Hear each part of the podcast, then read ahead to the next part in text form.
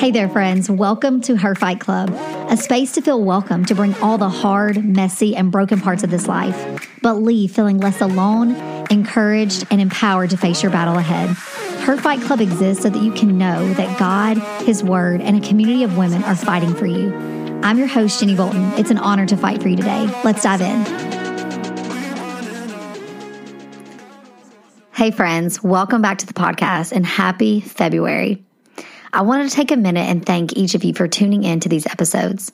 I do not take it lightly, and I'm thankful for every single download. Because if I'm being completely honest, I still don't know what I'm doing half the time, and I still don't feel good enough. But I think God wants to keep me in that place of humble dependence on Him. And I'm so thankful for the super encouraging messages you guys have sent me to let me know the podcast is impacting you and helping you feel less alone and helping you fight the battles in your mind. It fuels me to keep going on the days when the enemy tries to get me to give up. Honestly, every message and every review feels like a hug straight from God. So I encourage you to partner with me in this mission to fight for others by continuing to share these episodes with friends and family, leaving a review to help the podcast reach more ladies. And don't forget to hit the subscribe button if you haven't yet so you don't miss any episodes. So this month, I felt led by God to tackle two battles that so many women in our world are fighting every day and so many people I love, including myself, have experienced. And that is the battle of miscarriage and infertility. I've personally felt the devastation of miscarriage and have walked with many friends through the painful journey of infertility. Statistics tell us that one in five pregnancies end in miscarriage, and one in eight women struggle with infertility. In case you may not know, infertility means that a couple has tried for over a year to get pregnant without results. And friends, these aren't just statistics. They are real women and couples who are living this battle daily. These battles can bring people to a place of loss, rejection, insecurity, brokenness, deep disappointment, anger, jealousy, and doubts about the future. So, what do we do with all of these very real feelings that threaten to defeat our minds? Can we really trust God in the midst of all the pain and unknowns? Can we claim hope and truth in this battle? Well, that's what we're going to answer in these episodes. We're going to hear from two ladies that have walked these difficult journeys and have learned ways to fight through the pain and claim victory in Christ. In this first episode, we're going to tackle the battle of miscarriage. My guests and I are both going to share our personal journeys facing this loss and the ways in which we struggled through it, but how God carried us through and helped us in the midst of deep pain. And for those who haven't experienced this loss, we hope this conversation gives you more empathy and understanding of how to support those walking in this battle. Well, I'm so honored and excited to introduce you to my guest for today. She is such a special friend. And two qualities that really stand out to me when I think of her is her intentionality as a mom and how she divinely advocates for others. The way she advocates for others is truly a gift. She advocates for the foster care and adopted children in her own home.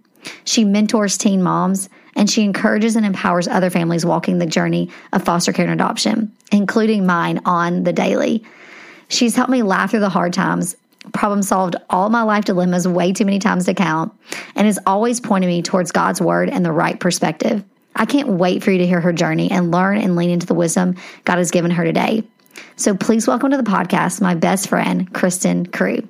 Oh my goodness, Jenny, you're officially hired as my hype girl. You're way kinder to me than my own inner voice ever is towards myself. And I love you for it. I'm so excited to be here. Thanks for having me.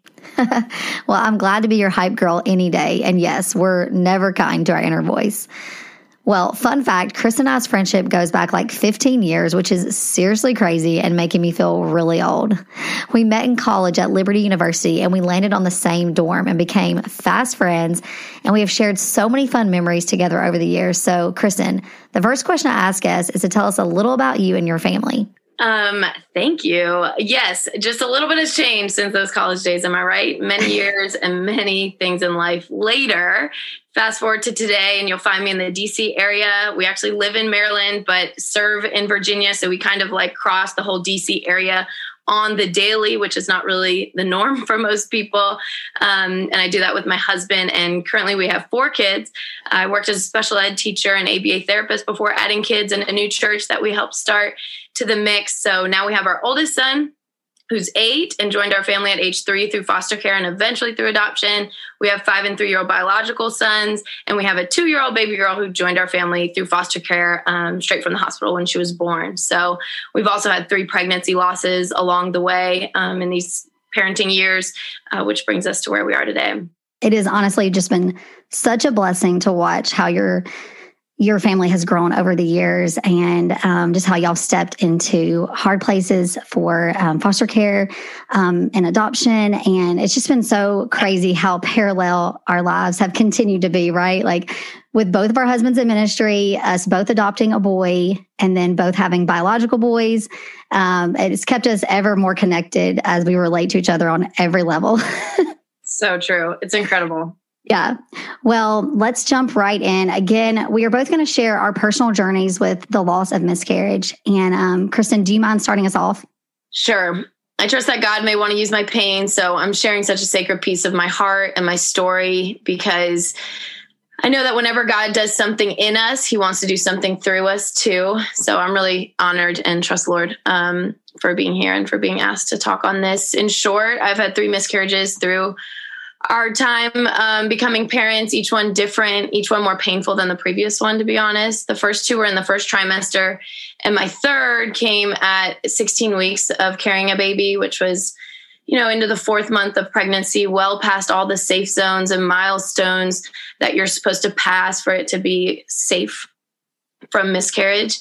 From what I've read, it's less than like a 1% chance of it happening the way it did. So it was significantly more impactful. Um, just knowing that, you know, in my womb was a baby with hands and feet and facial expressions and um, movement. Um, so, um, the complexities just of any pregnancy, though, you know, however far um, that I think maybe I didn't realize before starting, and that I think many people don't realize is is just how all encompassing it is. You know, as soon as you find out you're pregnant, you're looking at due dates and planning your future. What you eat changes, your desires change, your symptoms remind you every second you're that you're there's you know a baby in your belly, and so um, I just think pregnancy is such a full time job in many ways. And so, uh, no matter how long or short you're pregnant, it can be this like deep complexity of Absolutely. feelings, um, you know, no matter when the loss is.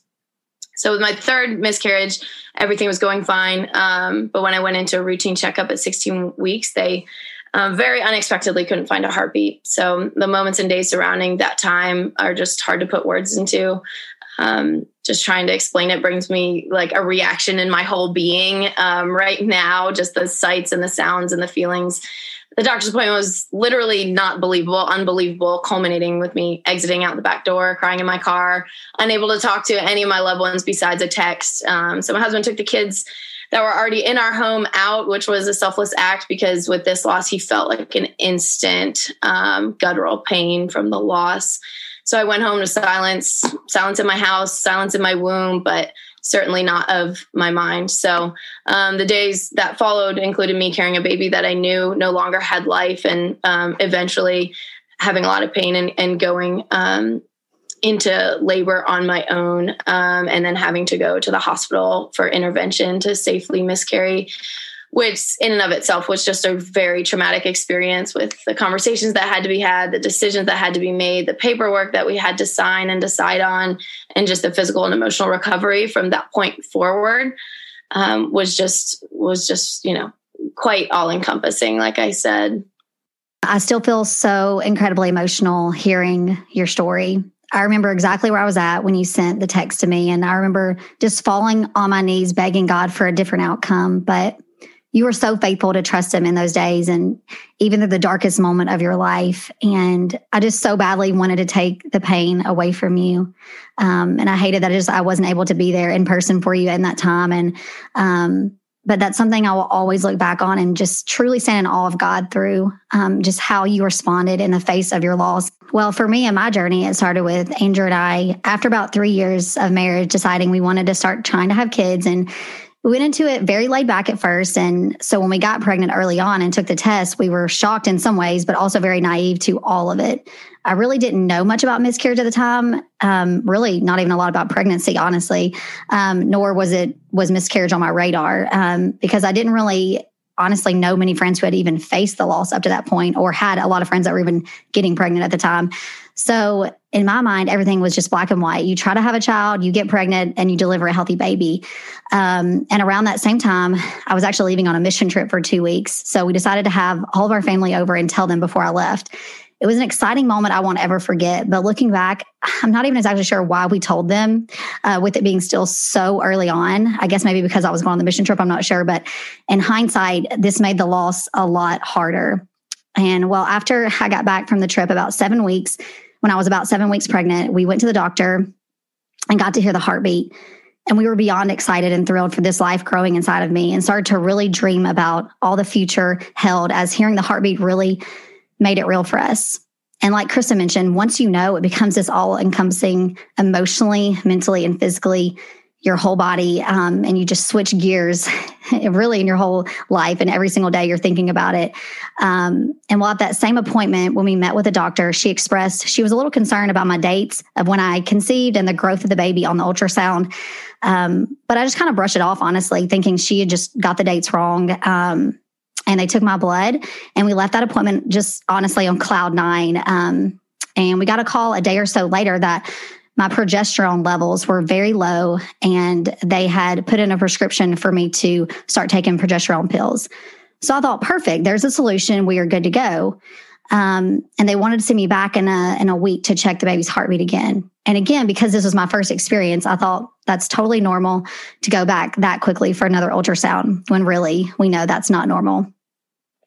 I remember being a little anxious, but also confident that the baby was good. And when we got in there the next week, um, that next moment will be etched in my memories forever as the sonogram tech searched and searched and could not find a heartbeat. But she couldn't tell us definitively because the doctor had to deliver that news. So we had to sit there in agony and wait to see the doctor. And we were already terrified and panicked. And she walked in and gave us the devastating news that there was not a heartbeat and I would miscarry the baby in the next few days or weeks. Complete shock and devastation followed feeling like just a complete disappointment to myself, my baby, and my family. The tears felt that they would never stop truly. And after weeks of my body not going into the miscarriage on its own as a precaution, similar to you, I had to undergo a D&C to remove the baby. And similar to Kristen's story, this also felt like a very traumatic experience. It really is. It's hard to describe. Um, but that was how many years ago? Nine years ago. And you still, we still remember every detail these losses are little humans, you know, loss of little humans that will stay with us until heaven. Heaven will be so sweet to be reunited with our babies. Yes, it's it's so crazy to to think about, and yeah, um, it was it was about eight or nine years ago, and um, yeah, I can't even imagine the joy of heaven and and one day meeting these babies. I feel like everyone grieves through miscarriage in different ways on different timelines, right? And there's for sure no right or wrong way to grieve. But let's talk about how grief initially looked like for us and how it looked ongoing as we have battled this loss. Yes, everyone certainly is so different. And each loss for me was so different. And so I think it's so important to have a lot of grace for other people that we're walking through it with and also for ourselves um, knowing that often when things like this hit it's kind of unpredictable how we need to walk through it. Um, so after the first one i was so surprised hurt but more quickly was able to see um, that there would be brighter days. Um, and but by the third one the whole like picking myself up the bootstraps type of mentality, it just wasn't an option. It just took over my whole mind and body and functioning. Uh, and in my case, I just I needed to be alone, not only to handle it physically, but uh, I knew I just felt clearly in the depth of my soul that my only consolation would come from the Lord at that point, and that there was not a lot of hope or help uh, loved ones even could bring. Uh, so I just knew I had to go to the source to be alone and quiet and go to the God that I say I believe in and have sought to live after and dive into my journal and write and read and pray and ask all the hard questions before the Lord, search the Bible, search books. I just had to face it all in a quiet place with the Lord um, so that I could see a way forward because I really I really couldn't see it, you know, for so long. But by God's grace, He doesn't keep us in that place. My mother in law experienced a really similar loss to me and told me in that time that eventually the waves would crash farther and farther apart. And it was just so hard to even believe that in the depth of the pain. Uh, but it did prove true over time. So step by step, day by day, hard thing after hard thing, you know, one foot in front of the other, trusting uh, the Lord's grace, uh, I was able to be carried through it. And one of my favorite lines is just, you know, grace carried us here, and by grace we carry on. And sometimes it's as simple as clinging to that. Like, I've gotten through this before, I've gotten through hard things before. I just have to trust that I will be carried through this because that was my lived experience. So the waves did crash farther apart, but they still come. You know, there's not one day that I have not thought of this baby and these babies that I've lost. Uh, I I know now that it'll be a loss uh, until heaven. You know, looking different in different seasons and times, but it's not something you get over. You know, you learn how to carry it with you. Absolutely, it's so true, and um, I love the the image of just like the crashing of the waves being further apart, but they that they still come. Like there's still going to be those those seasons and those moments of triggers. Um, and we will always have moments of grief because we lost a precious life and um, is a part of us. And so I wish I could say I dove straight into God and scripture after my loss, but I really didn't. I remember just being completely numb and like I couldn't even hear truth or process the Bible at the t- at that time. I was just in a numb state and just so deeply sad. I all I wanted to do was cry and lay down for weeks um, there's been a lot of you know time pass now. And so it's hard for me to fully remember but that's really what i remember just kind of like wanting to just cry and lay down. And um, i felt empty and like i couldn't see past the pain. I felt i probably coped at the time by watching netflix to not feel it to not really cope with it to not really dive into to god in those moments. And you know probably because i kind of put a wall up with him that maybe uh, because of all the disappointment and, and really, you know, wondering why this happened. And, um, and I think at first I probably shut people out because we honestly didn't tell a lot of my friends. And so really it was just my family. But um, I think with only family knowing it felt really raw and almost like an embarrassment, like it was my fault. And now that they knew and they were excited, now they were disappointed. Um, but I remember my cousin and sweet wife took us out to eat um, because they had just recently walked through a similar loss and they wanted to encourage us. And I remember it was like this incredible steak dinner, and I just couldn't even eat. Like I was just in deep sadness, um, really for I feel like the next few months. Um, but I eventually got back to church and work, and um, you know, and felt more strength and felt like it felt like though everything felt different, you know, and and thought about the baby constantly and um, and the loss. And so I did eventually meet with God, and I remember reading Jesus Calling at the time, which is such a great devotional, and and uh, God really spoke to me so much through those devotions um, during my grief. And I remember eventually experiencing, you know, God's supernatural peace and faith to trust Him and to move forward. Um, but it was just a very difficult and emotional battle um, as I processed my disappointment and grief. And then, of course, having to wait the two weeks or so before I had my D&C, I was just constantly triggered with, you know, the pregnancy feelings, but then quickly reminded that the baby wasn't alive. Um, and then, of course, having to pay thousands of dollars to have the procedure was very difficult to swallow on top of going through the recovery process after the surgery. Um, and I just remember just being very sad, but also in hindsight, um, really amazed at how God carried me and provided his peace to make it through each moment. Um, and also, one way that Andrew and I chose to honor our baby was by planting a peach tree in our yard. Um, and for some reason, that was just strangely healing at the time. So, yeah, I think that it, sometimes it is like there's tangible ways um, that can really help in these times, you know. And I think you touched on a lot of the like peripheral ways, other people and other circumstances that make it harder than is known at first to the outside eye. And even like you touched on going back to work and church and like having so much of you in a different place of feeling this and walking through this and no one on the outside yes. knowing you know to a, to a degree depending on where you are.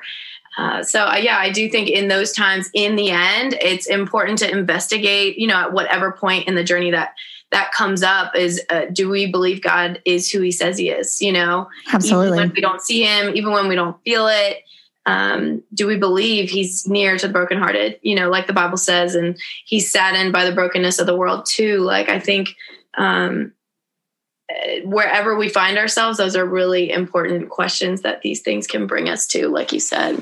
Yeah. And I know, and I think that's one thing that, you know, really, I was so encouraged by how you just dug in and dove straight into just um, being with God, like knowing that nothing else was going to be enough except Him. And I know I remember walking with you in your journey and it being extra hard because life was really busy. Like you were still, mm-hmm. you still had three kids to take care of and, um, and you hadn't told the whole world yet. And so everyone on the outside didn't really know the darkness that you and Nate were walking through. And, you know, I don't know how that was for you as far as like if you want to share anything that you know how you navigated that you know because it was like an everyday darkness and battle but everyone was just you know just had no clue so yeah I know. And that's a really interesting piece about this for me. And I think like you said it so kindly as if I like sought the Lord and the Lord alone because I knew no one else could, you know, help. But really, you know, we all know what it's like for people to say silly things that are meant to be helpful. yes. that aren't.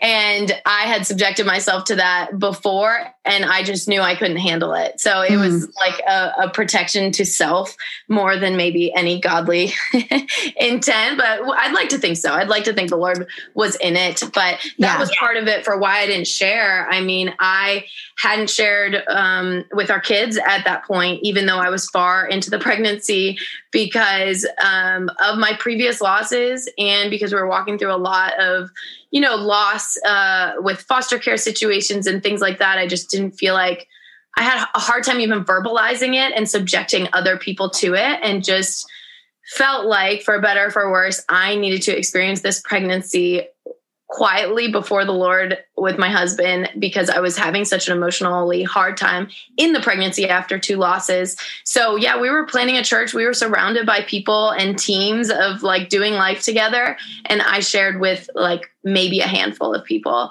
Um, and so I think I had to let go of being concerned how they felt afterwards because I think it was um, surprising to a lot of them, as some of them did find out as we were walking through the loss. But in the end, I, I just trust the Lord for the process. It was a gift to me that in my darkest days, the whole world didn't have to know. And I could, you know, the Lord could use it like this um, at a time that uh, was was uh, purposeful yeah. but not in a time of the deep grief. So I don't I don't know that that's like a recommendation I would make, but looking back I give grace to myself knowing that it did feel like the Lord pro- used it to protect me um, and and to help me cling to him when I didn't have to walk everyone in my life through it as I walked through it. It was like I could kind of take a second with the Lord and then I could help, you know, navigate it when I was in a little bit better place.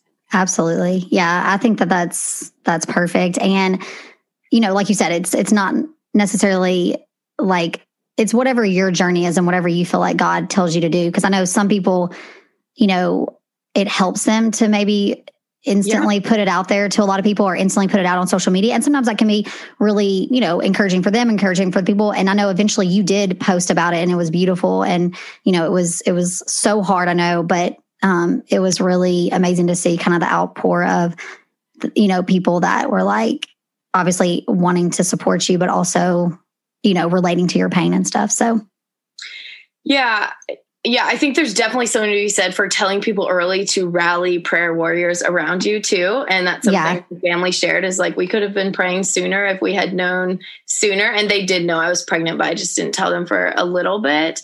Uh, so I get that. And I think there's value in celebrating every life, no matter how long they're in your womb.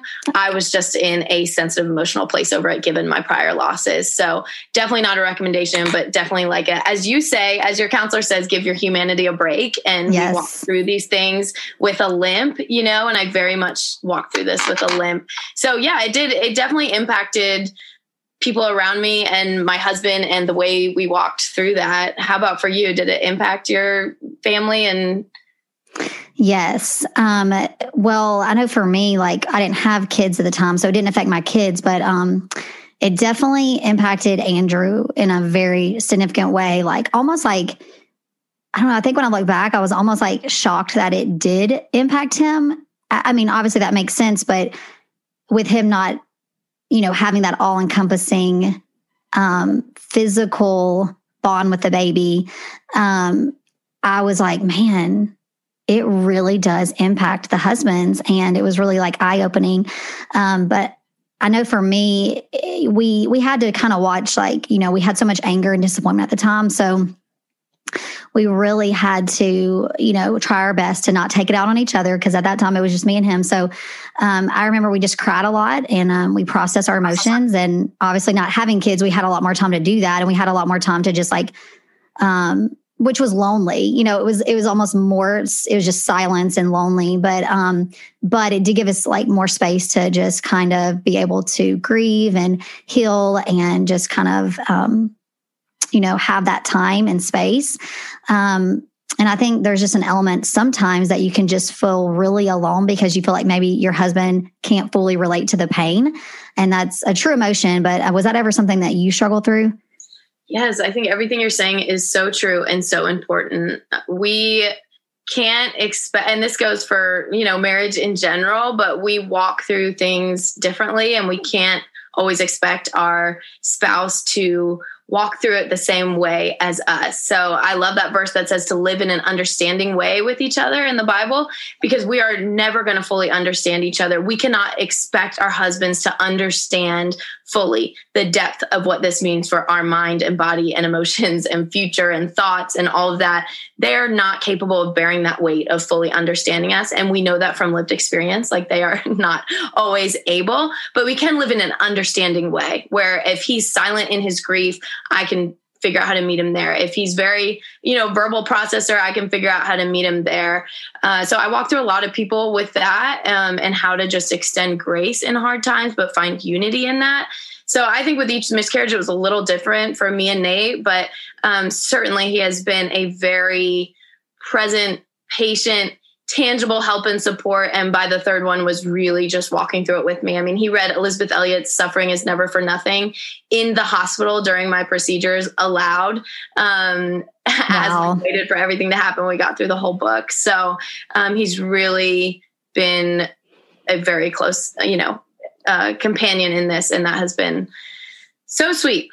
Yes. And sure. yeah, Nate is the best of all time. Um, but you know, I think that like we we both had husbands that were very supportive and um, come alongside and just really grieve with us and um, and I love like the whole un, you know live in an understanding way and you've you actually taught that to me and you've helped me to to do that. Sometimes it's harder than others, if you know what I mean. um, throughout all of life's struggles, but um, I know there's probably women out there that don't have, you know, a supportive husband through the loss of miscarriage. And so, um, you know, I would say like definitely make sure that you have um, another, you know, lady in your life or reach out to someone at your church or just even, um, you know, a professional counselor and, you know, definitely don't walk the road alone. So true. Um, and like we've talked about, you know, the loss of a child can really bring us to such depths of pain. And it's a perfect time for the enemy to attack our minds and really tempt us to just question God, question his plans, question his goodness. So let's both share just how we wrestled through this and what helped us to fight back for truth in those moments. Yes, I, I think that in these times, our mind is in a constant state of struggle sometimes. So it does take some fight in us. So, and like you said, wrestle, that's what it was for me, just wrestling with the big questions, like just facing it, facing those questions you never thought you'd ask, facing those questions that you've never felt in the same way. Um, just to really seek truth and even peace in suffering. So, in this case, for me, it was why, why me? Why do we suffer? And really coming back to those things. Um, and what I really came back to is just that the Bible is clear we will suffer. In this world, there will be trouble. The Bible says we are not exempt from suffering, but neither was our God. You know, we believe, just hear me for a second, that the world was created perfect, you know, but was broken by sin. So the brokenness left us separated from God until Jesus, the Son of God, came to live a life we couldn't live and die a death that we deserve so we could have life with him now and forever. So in this world, there will be trouble. We know this. Uh, this, but when we are struck down, we won't be destroyed, like the Bible says. When we are perplexed, we will not be in despair. So, um, when we give our lives to God's plan and purposes, we can have a, a, sure and steady anchor for our soul, a hope that no circumstance, no loss, nothing can ever take away. We have Jesus near with us, present, promising everything we need, like eventual peace and hope. And um, and I think that like doesn't even make sense unless you surrender your life to it. You know what I mean? So I just Absolutely. had to think to that truth um, Romans 8, 26, 27 talks about the spirit interceding for us. And when we, like you said, in your time of loss, like couldn't even think of what to pray for or how to look forward, um, that when we believe what I just said, we believe the Holy Spirit comes and lives in us and literally works on our behalf when we can't do it, you know? And Amen. that's where we really can get hope. So um, that on top of a, a, few friends, you know, a few safe people for me, um, like you who, you know, intercedes, that means prays, you know, steps in in prayer and kind of carries me through it. I needed physical help with my with my kids um, and uh, yeah just to learn to live with the tension of it all of joy and struggle of pain and beauty to kind of live to fully embrace life while also understanding there will be this um, weight of loss you know with us for so long but prayerfully walking through it in a way that that helps us to long for eternity, long for heaven, cling to this future hope that we're promised um, in a, in an anticipation, you know, um, and that's how loss and hard things can be used for good forever, you know? So good. You're preaching. You are preaching, and I love it.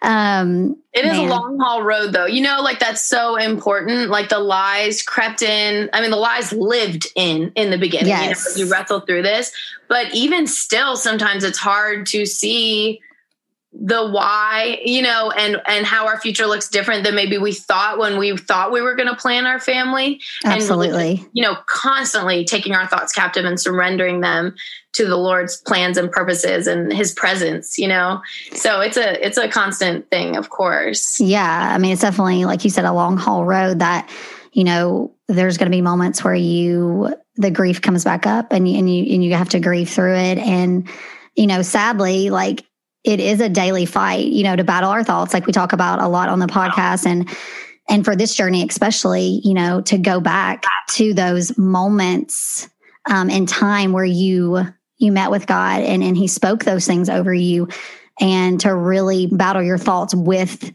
you know, the truth, um, the truth that He he gave you in those dark moments where you were wrestling with him. Mm-hmm. Um, I know for me, I go back to to those times in my journal or um, or things I've wrote in my phone or whatever that um, just really carry me through. So I would say for me, I wrestled with very similar questions. You know, is God good? Mm-hmm. You know, why me? Um, also, like, was it my fault? Did I do something wrong to deserve this? Maybe I'm being punished. Like, lots of shame and guilt from the enemy. Um, you're not worthy. You're broken. You don't deserve a child. Um, I always tend to self sabotage, as you know, as my best friend, um, and go to shame. Um, and obviously, we know shame is from the enemy, but God has really taught me similar things as you, Kristen, um, during this time that pain and suffering are just always going to be present while we're here on this fallen earth that isn't our true home. Um, and in those moments, it really, like you said, it allows us to position ourselves to look to heaven and to look for eternal things. Mm-hmm. Um, but we know that perfection is for eternity. Um, and I needed to adjust my expectations and perspective.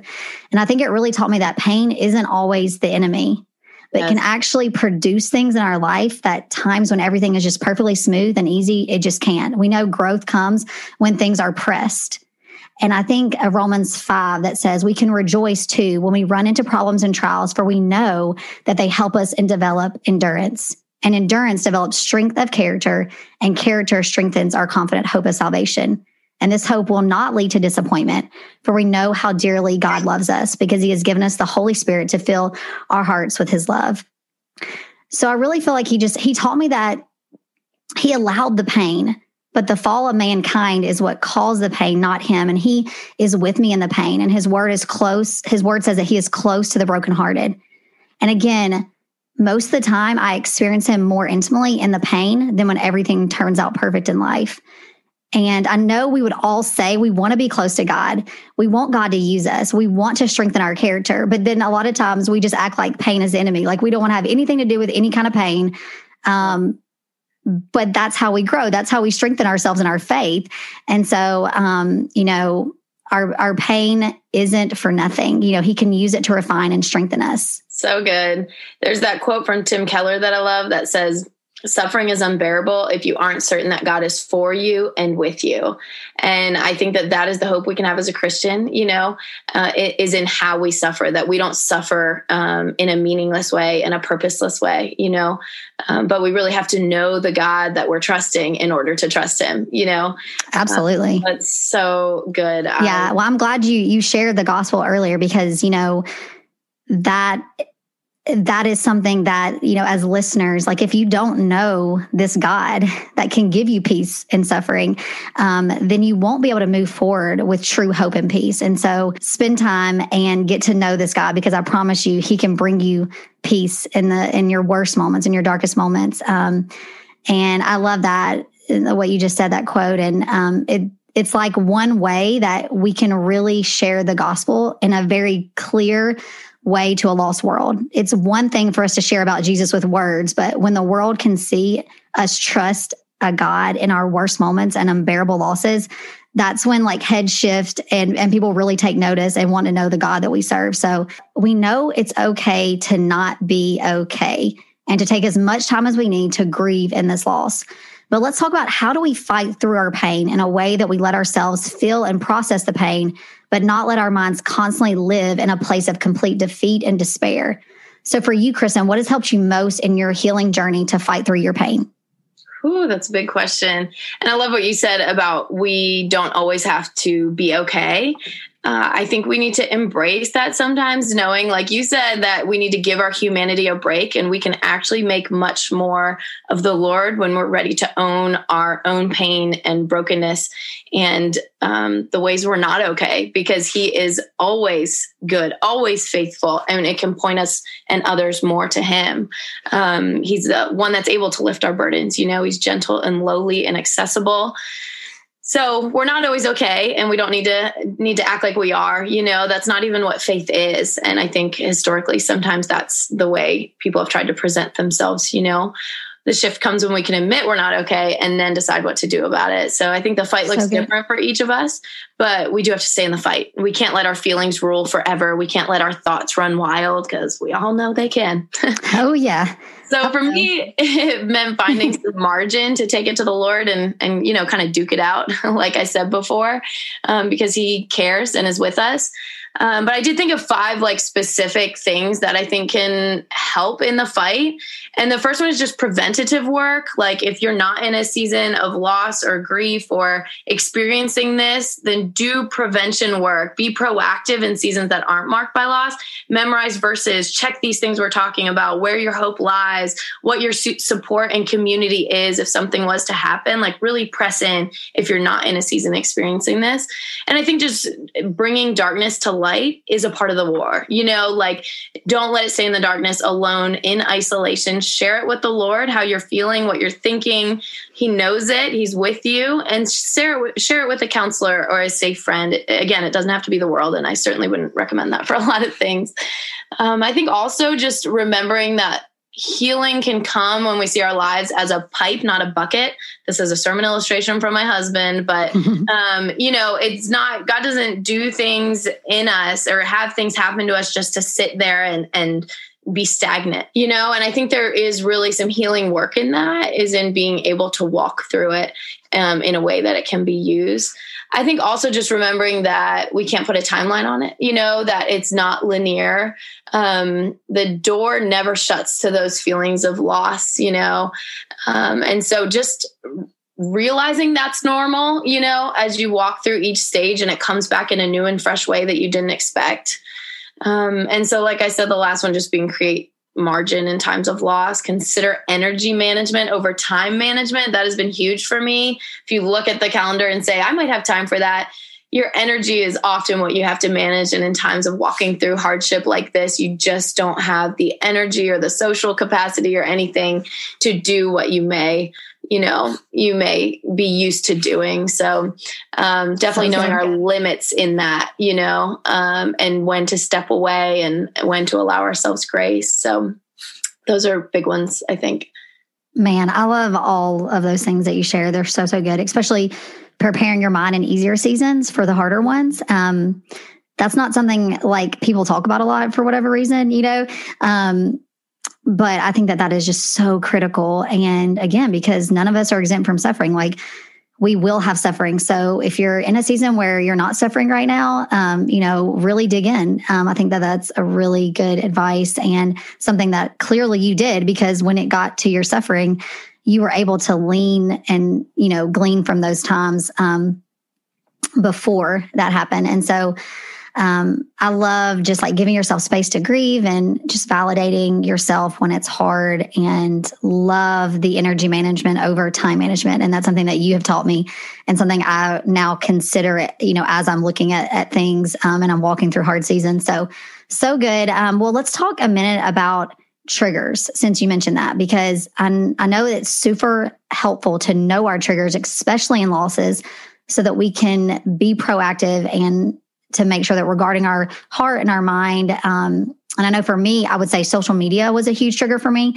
in that time and seeing pregnancy announcements and seeing babies delivered healthy and definitely people taking, you know, talking about hearing the heartbeat.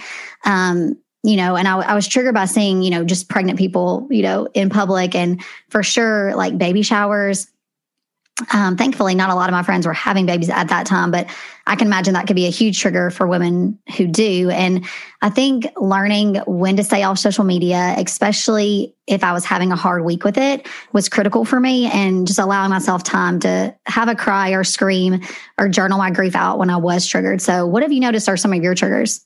Yes, I think all those are so good, and I just highly recommend the mute button on on Instagram or other social medias where you just don't have to see their posts when it's no fault yes. of their own and someone you love, but just isn't helpful to your to your mind at the time. But I do think it's important to understand this word trigger we talk about too. Even though when we were voice texting, I was like, "Are you saying chigger? Like, do we have chiggers?" it's like when you say things like so many times and then it's right. like it doesn't come out right. Trigger.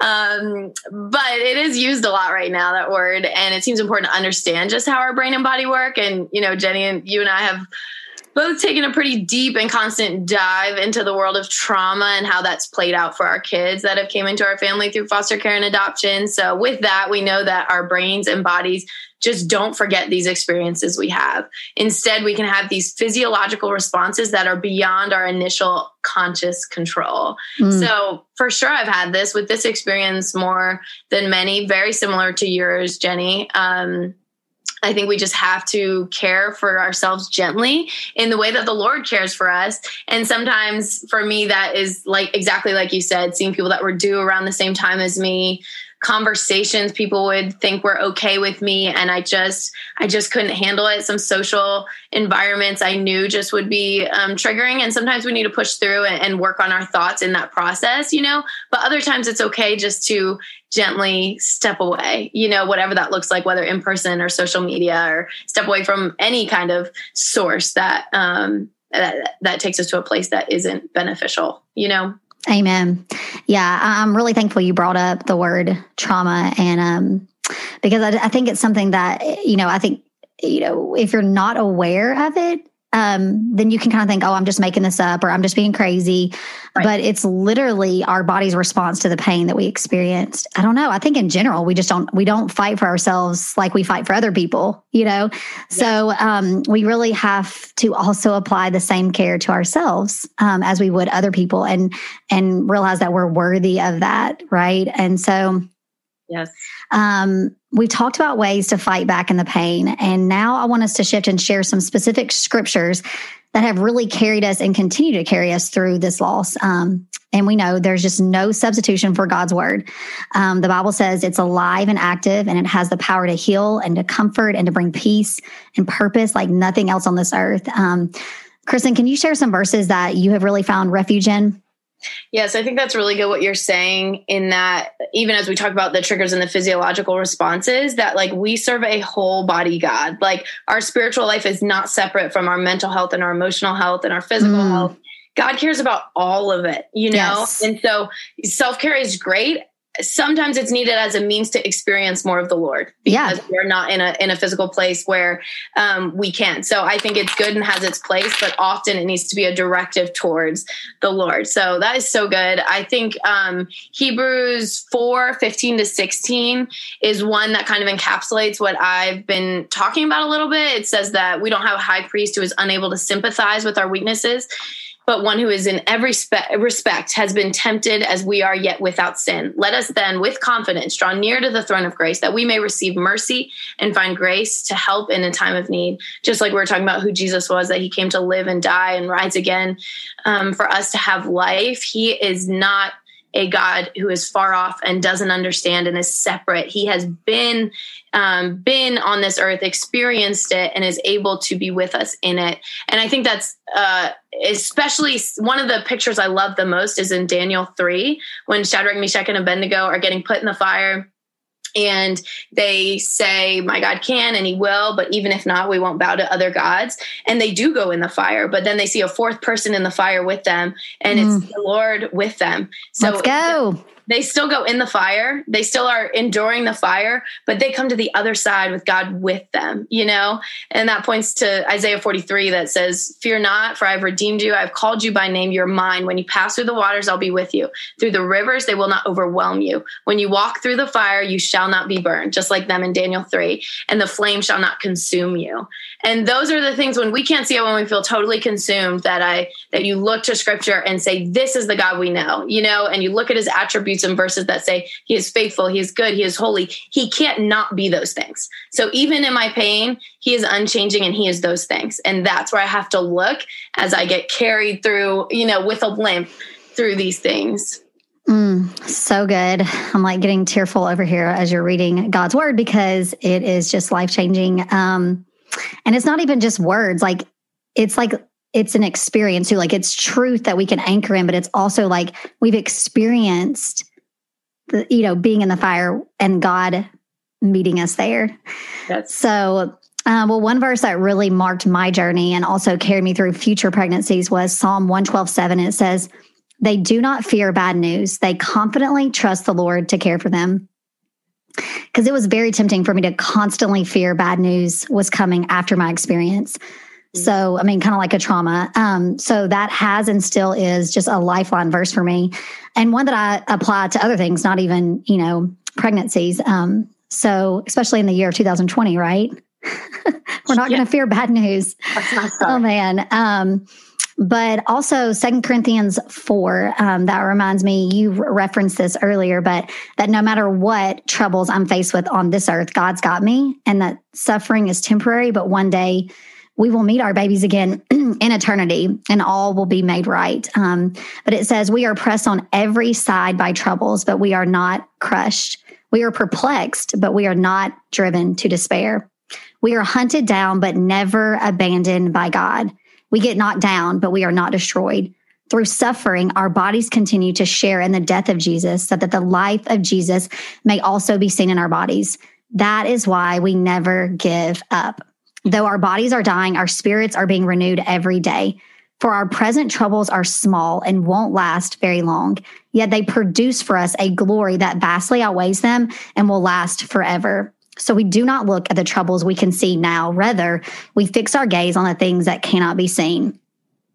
And this literally, I mean, just even as I'm reading it right now, like it breathes life into me and brings purpose to the pain and that there is a future hope. And it just, eh, gosh, it just brings me so much hope. Yes, I'm about to like stand up and start stomping and dancing, praising the Lord. like one of those, those like gifs, you know, of like the yes. It's like the hallelujah. Uh, I am living stiff right now. Uh, no, but it's so true. The Bible says the word is living and active, you know, and it is. Uh, I think too with the Psalm 112, 7, they don't fear bad news. They confidently trust the Lord to take care of them. That's not because bad news won't come. Like absolutely. Like we've like I had three miscarriages. So as I try not to fear bad news, it's not because I know it's not an option or like it's not going to happen.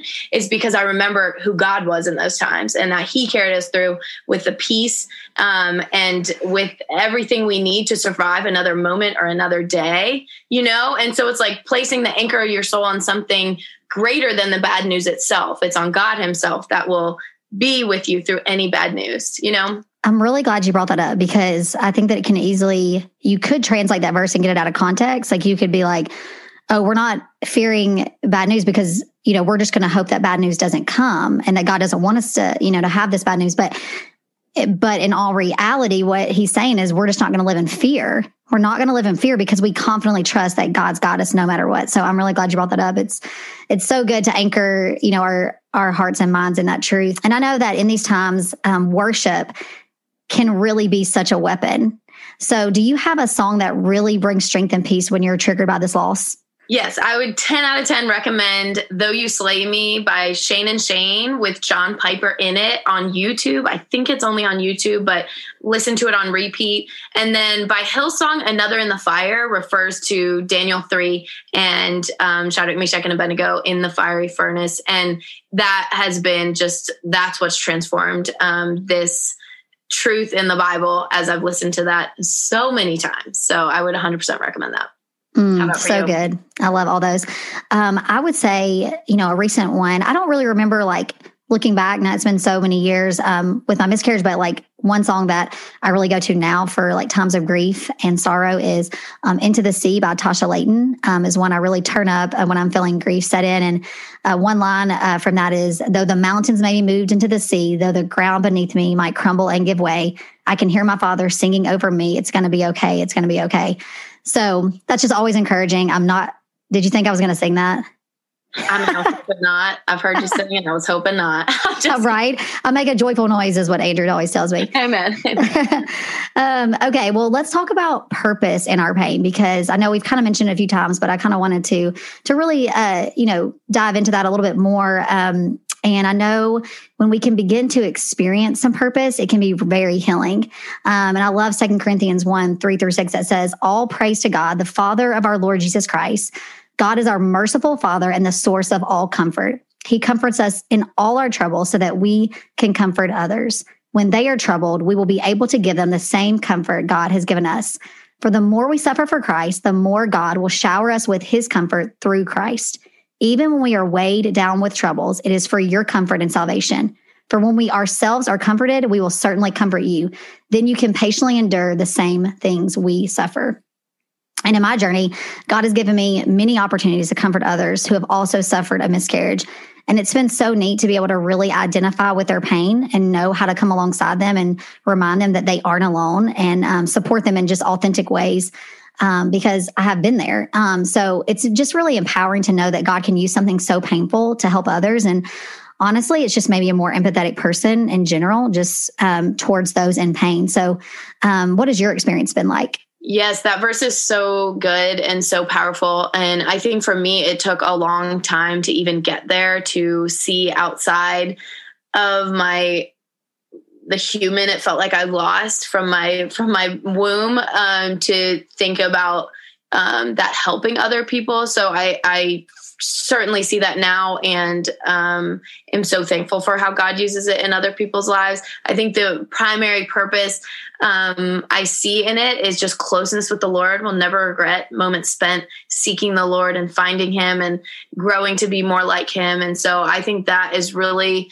the thing I could never regret about these hard experiences. There's this Elisabeth Elliot quote I love that comes up all the time. And like you said, it helps us, this pain helps us relate to many other pains as well. So I use it in many different contexts, but it says, in suffering, God is giving us more than He could ever take away because He's giving us more of Himself. Mm. And I think that holds true. You know, we feel like a lot has been taken from us with these losses, but God has continually poured out more and more of Himself through it. And that is the best news and the best purpose that He can use, you know, forevermore in whatever context He um, desires to use us in.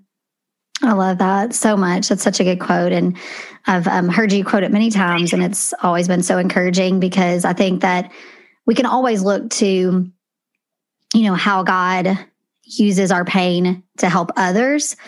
But I think it's a perspective shift to think that um, He uses it, you know, for the purpose of just growing us closer to him. Um, and there's so much value in that. Just, you know, when we meet with him in the secret and he speaks things over us and he prepares us um, for the battle ahead, because it's like, you know, our whole life is this masterpiece and we don't always know what's ahead. And so as we go through these things, it's like we are trusting him by faith that these things are preparing us for our future ahead. Yes. Um, and so I just think that that's encouraging, just the purpose that he can bring from the pain. But um, I wanted to end with us uh, just talking real quick about how to support those who are walking through a miscarriage, um, because there's helpful things and there's not helpful things, right? Um, mm-hmm. And um, I just thought maybe we could both share just our top two to three things that um, were helpful or would have been helpful to us in that time of loss. Yes, I think for me, it's help that requires nothing of me. You yes. know, not my presence, not my thinking. I think I'm prone to want to help people walk through and think through things. And there's just these, you know, sacred times like this where I, I can't I can't offer myself in that way, you know? And yes. so I think um and not that they're asking me to do that, but just that that's my natural tendency. So um I think a meal being sent without even me having to decide what to order, like you and and our friend Jess sent me, and flowers a friend sent me just to show that you see and care. You know, really tangible help if there's other kids in the home is huge. You know, just physical space. Um, and even my friend who texted me on the due date of the baby, knowing that I surely wouldn't forget, and she didn't either. Just these, mm. you know, things that show that you're seen and cared for.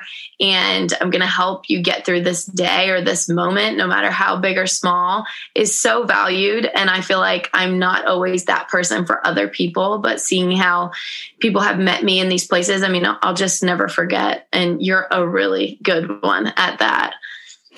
Well, I feel like you are too. So don't discount that. Um, yeah. And I, you know, for me, um, I felt like we didn't let many people know about our miscarriage at the time. So, you know, for us, there wasn't like meals being sent. I mean, I think our family sent some meals. Again, it's hard for me to remember um, that time. I probably blocked out a lot of that time, but um, I definitely think sending meals, like you said, or just gift cards, like um, is so helpful. Um, and now we have, you know, all of the delivery options. So that's always golden. Um, but like Kristen said, um, you know, most people just don't want to socialize or be around people in this time. And I know for me, even though I am like extrovert, extrovert, um, I didn't want to be around people um, right. at all, like for a, for a while. So, um, you know, also at the time, uh, my mentor uh, sent me flowers too, and that was super encouraging and just healing. And um, I just think being present, even when it's awkward, and and sending stuff to lift them up out of the darkness in tangible way. So just whatever the the Lord lays on your heart, truly, um, you can't go wrong, right? Like listening and obeying the voice of the Lord um, for your friends who are going through dark times. So do you have anything else without expecting anything in return yeah like receiving yes. you don't have to explain yourself or what happened or how you're doing even just like yes just being there yeah for sure i know because i feel like i'm always tempted to ask people how they're doing um yeah. you know and and sometimes they don't want to answer it and sometimes they you know they might want to but um yeah really just meeting them where they're at um and so, last question What encouragement would you say to all the people out there that have just suffered a miscarriage and really feel like they just can't even fight back because they are so broken?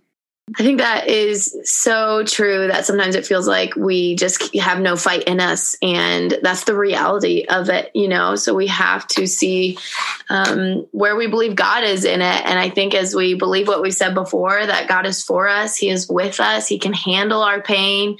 Um, he has plans and purposes that we can surrender our life and our pain to. And greatest of all, in these times when we have nothing to give, we look to Romans 8 26 to 27 that talks about the Holy Spirit helping us in our weakness, that the Spirit Himself intercedes for us with groanings too deep for words. You know, that mm. um, in Christ, there are um, ways that all things can work together for good. And that's not from our words or our striving or anything. It's from resting in the Lord and who He is and what His Spirit can do as He intercedes for us. So I think we also just have to believe heaven is really good news. We have to cling to future hope when hope is not current in our lives and our circumstances. And over time, just be willing to experience joy and pain simultaneously. You know, it's such like a counterintuitive way to thinking, but that both and both feeling joy and feeling pain, both feeling excited and feeling really sad. You know, simultaneously carrying that is really where we can walk well through brokenness. I love it. Um, I love that even when we can't fight back, that that's actually a really good place to be because it gives us a place to just fully surrender and know that he fights for us. So, man, such good words. Um, it has truly been an honor um, to be um, on the podcast today with you and just for us to both share our stories. And I just wanted to again thank you for being so brave. Um, you know, I've walked this journey with you, and I was still impacted by all you shared today, and I know everyone listening was as well. So. To close our time out together, Kristen, do you mind just praying for everyone who is listening and just battling the loss of miscarriage right now? For sure. Let's do it. Let's pray. God, I just thank you for Jenny, for her faithfulness to you, God. I thank you that as so much in our lives have changed and continues to change, that you are an ever present help in times of trouble. You are never changing, always the same, God. So I just pray that in our brokenness, in our loss, in our pain, that you would be present, God, that you would show us how near you are to the brokenhearted, that you would use our pain for a purpose, God, that we might see, not see right now, but we can trust you for. I just pray that all the pain and loss would help us to see how sweet heaven will be and to long for that day when we are um, in heaven with you, God. So just use this for your glory and for our good. In Jesus' name I pray. Amen. Thanks for listening, and we hope this episode has left you more equipped to face your battle today. Also, check out part two of this episode, which will be a short reading of scripture specific for this battle to help you meditate on the truth and renew your mind. All the information from this episode will be in the show notes and on Instagram at Her Fight Club. If this episode encouraged you, please share with your friends. And if you could take a minute and leave a review, it helps the podcast reach more ladies who need to know they're not alone in their battles. Also, for more raw and real conversations, head over to our private women's Facebook group under Her Fight Club. And last, we have a worship playlist specific for each episode to help you battle and worship. And you can find that on Spotify also under Her Fight Club. So remember, you're not alone. The struggle is so real, but so is our God, and His love and word is ready to fight for you today. In God's power, let's fight to claim truth for ourselves and all the hers in our life. We got this together.